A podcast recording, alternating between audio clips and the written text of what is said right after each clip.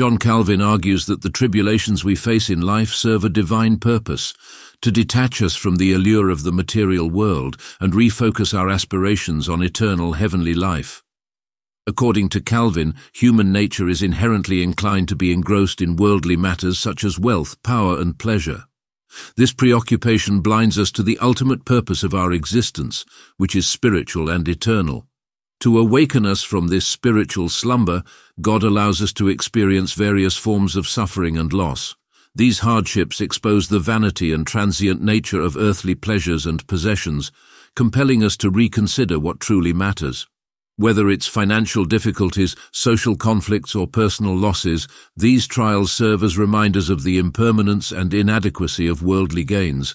Calvin posits that only through such discipline of the cross can we gain true wisdom and understand that the aim of life is not to seek earthly comfort, but to engage in a spiritual contest with our eyes set on the eternal rewards. In summary, Calvin believes that life's challenges are divinely ordained to shift our focus from the temporal to the eternal, teaching us to despise worldly enticements and aspire sincerely to heavenly joys. Also, Calvin contends that human beings face a dichotomy in their relationship with the earthly world. Either they must consider it as worthless or remain enslaved by an excessive love for it. Calvin emphasizes the importance of focusing on eternity to liberate ourselves from worldly attachments. He notes that the allure of the present life is so strong that it often blinds us to our own transient nature. Even when we are reminded of our mortality, such as when encountering death or walking among graves, these reminders are fleeting and do not have a lasting impact on our consciousness. Calvin criticizes the human tendency to plan for life as if we are immortal beings rooted in this world. He debates that even when we acknowledge the transitory nature of life, this understanding fails to penetrate our consciousness deeply. We continue to live in a state of complacent security, expecting an earthly immortality.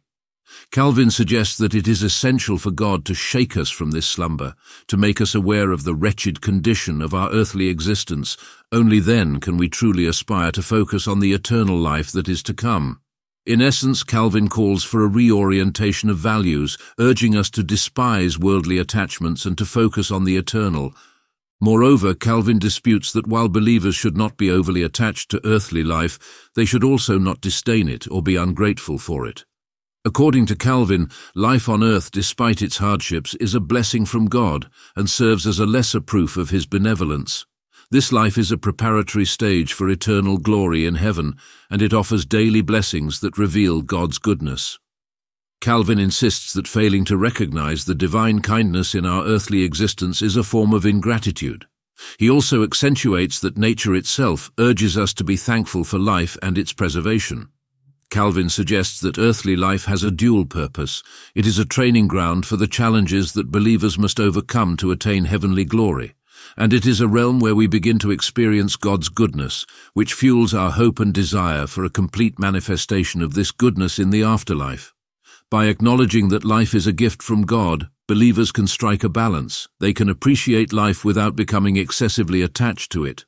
This balanced perspective allows them to focus on their ultimate goal of eternal life, while still valuing the earthly life that God has granted them. Furthermore, Calvin argues that as our attachment to earthly life wanes, our desire for eternal life should grow. He acknowledges the wisdom in the ancient belief that it's better not to be born or to die young, given the inherent suffering in life. However, he criticizes this view for leading to despair, as it lacks the redemptive perspective offered by faith. For Calvin, this life can be advantageous for the righteous, serving as a preparation for eternal life. He urges believers to compare earthly life with heavenly life, stating that the former becomes insignificant and even contemptible in comparison. Earthly life is likened to a place of exile, a tomb and a prison, while true freedom and happiness are found in the presence of God. Calvin advises that while we should approach earthly life with weariness or disdain, we should not hate it except for its capacity to enslave us to sin.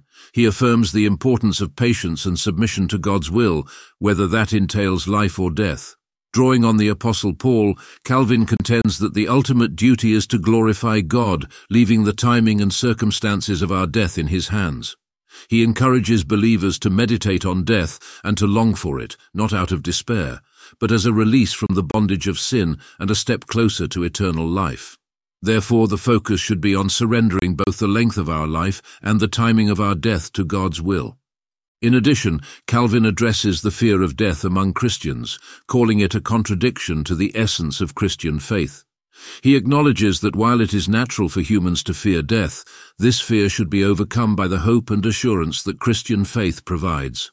Calvin debates that death for Christians is not an end, but a transition to a better, eternal life. He criticizes those who claim to be Christians, yet dread death, stating that such an attitude reveals a lack of true faith and understanding of Christian teachings. Calvin urges believers to focus on the eternal life promised in the Scriptures, citing the Apostle Paul's encouragement to look forward to death and resurrection. He finds it unacceptable that even lower animals and inanimate objects, as described in Romans, seem to yearn for the final resurrection, while humans who are endowed with intellect and the light of God's Spirit fail to do so. Calvin suggests that those who fear death should read Cyprian's treatise On Mortality, or even turn to philosophical teachings that encourage a contempt for death. In summary, Calvin's main point is that a true Christian should not only accept, but eagerly anticipate death as a passage to eternal life. He disputes that this perspective is not just a mark of genuine faith, but also a source of genuine and abounding joy. Calvin concludes by urging Christians to earnestly desire the second coming of Christ, as it will redeem them from earthly suffering and grant them eternal life. Last but not least, Calvin argues that the life of a Christian believer on earth is fraught with challenges and suffering, akin to sheep led to the slaughter. This suffering is bearable only when believers lift their gaze to the eternal heavenly rewards promised by God.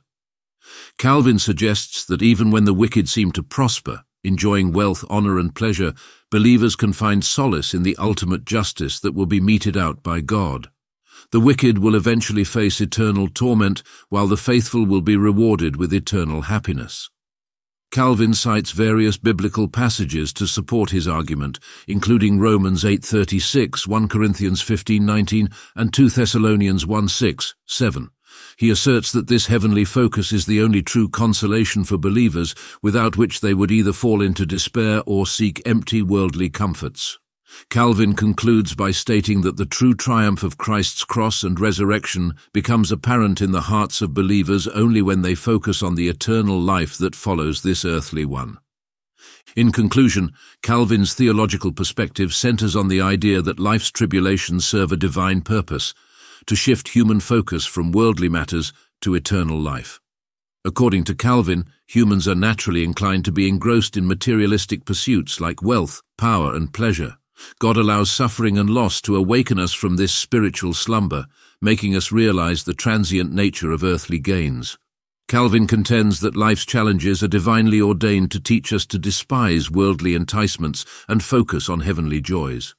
Further, Calvin discusses the human tendency to be excessively attached to the material world, criticizing our inclination to plan for life as if we were immortal. He suggests that God must shake us from this complacency to make us aware of our wretched condition and the need to focus on eternal life.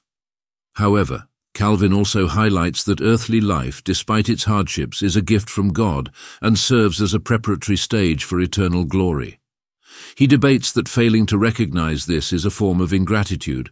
Besides, as our attachment to earthly life diminishes, our desire for eternal life should grow, according to Calvin.